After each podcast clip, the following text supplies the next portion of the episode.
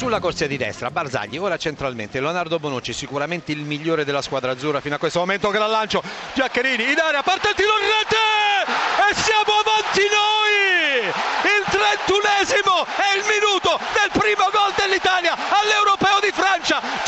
Giaccherini, il lancio di Bonucci, una pennellata, un disegno all'interno dello stadio di Leone per Giaccherini che ha sorpreso alle spalle la difesa avversaria, poi ha atteso l'uscita di Courtois da sinistra con l'interno del piede destro, ha cercato, trovato il secondo palo, siamo al 32esimo e siamo avanti noi.